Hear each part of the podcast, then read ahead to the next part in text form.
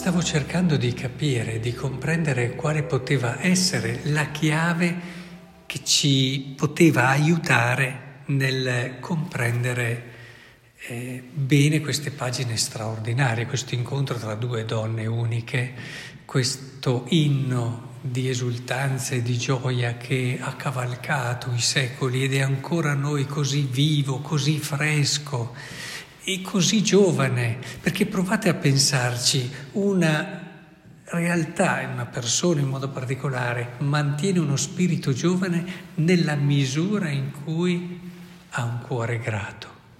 Le persone che hanno un cuore grato hanno sempre quella freschezza, hanno sempre quella giovinezza interiore che conquista. Ecco, questo inno meraviglioso che la liturgia ci ripropone ancora oggi, il Magnificat, che ripercorre la storia e soprattutto ci dà il senso profondo della vita cristiana, che è questo riconoscere le meraviglie di Dio e annunciarle, proclamarle nella storia con la tua vita.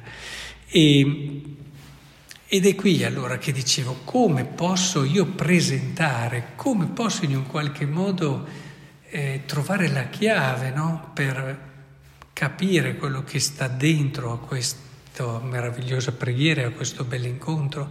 Beh, mi viene incontro la liturgia di oggi, la prima lettura, Sofonia che parte proprio e sembra di vedere Maria che sta proclamando il suo Magnificat. Rallegrati, figlia di Sion, grida di gioia Israele, esulta e acclama con tutto il cuore, figlia di Gerusalemme. Non vedete Maria, eh? che è lì che proclama il suo Magnificat. Il Signore ha revocato la sua condanna, ecco che si va a capire il perché devi essere così felice.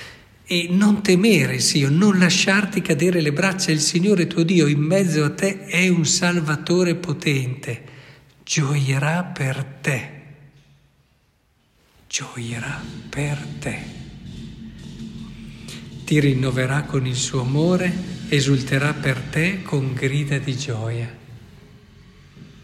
E qua, è qua la chiave, cioè il momento in cui tu fai l'esperienza della gioia che Dio ha per te, che Dio gioisce per te. Perché attenzione, alcuni dicono, ah, Dio ti ama, eh, ho capito, Dio ti ama, però è troppo... L'amore di Dio è una cosa molto più ricca. Io posso amare una persona facendogli un servizio, aiutandolo, magari sapendo neanche chi è, in un modo libero, gratuito, e questa è una cosa meravigliosa.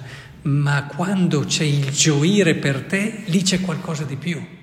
Lì c'è un'intimità, c'è una comunione, c'è una partecipazione, c'è un sentire che tu sei nell'altro e l'altro in te. Sì, perché quando tu sperimenti che c'è qualcuno che gioisce per te, allora non ti senti più solo. Eh sì, perché chi gioisce per te è in te, è con te, è per te. Ed è quello che è fondamentale comprendere, questa meravigliosa affermazione. E gioirà per te Dio, ma vi rendete conto? L'Onnipotente, colui che ha creato il cielo e la terra, gioisce per me, per me, che non sono nulla. E se nella vita avete visto qualcuno che ha sperimentato no?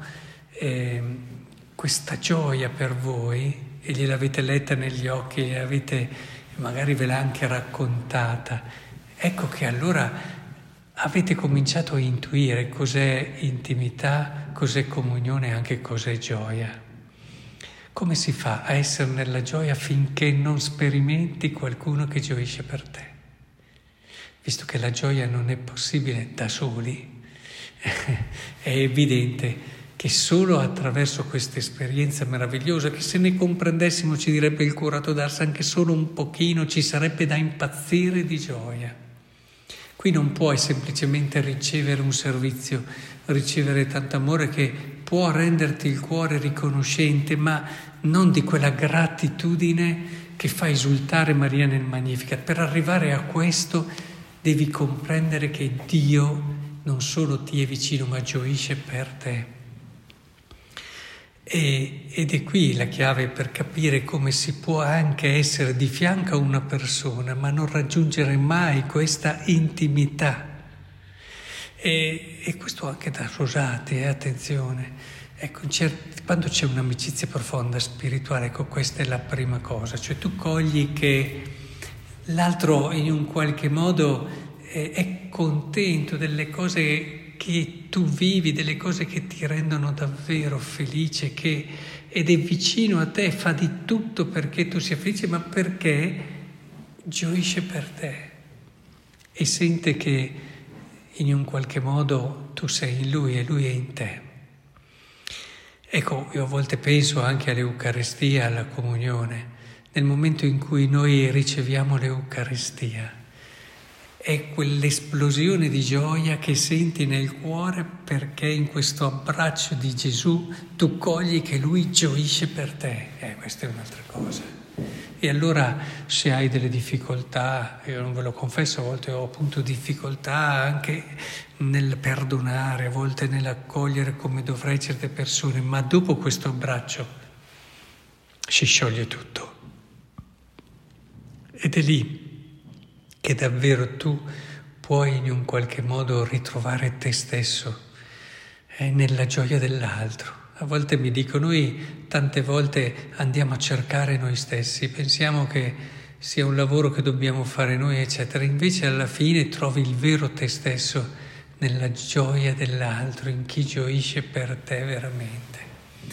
O oh, del resto non potrai mai essere felice finché non incontrerai chi gioisce per te. La gioia non è una cosa per chi vive solo, eh, non è una, una, un premio, diciamo, un risultato di chi vive in modo individuale.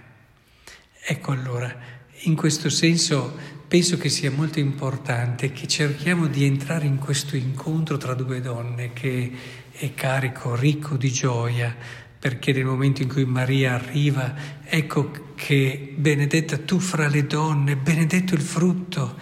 Ecco, appena il saluto è giunto ai miei orecchi, ma mi è sussultato, sussultato di gioia in me. E poi la gioia del Magnificat. Ecco, questo incontro che si consuma in un luogo semplice, in quello che è un apparente nascondimento della storia, no? perché in sé è molto nascosto, privato.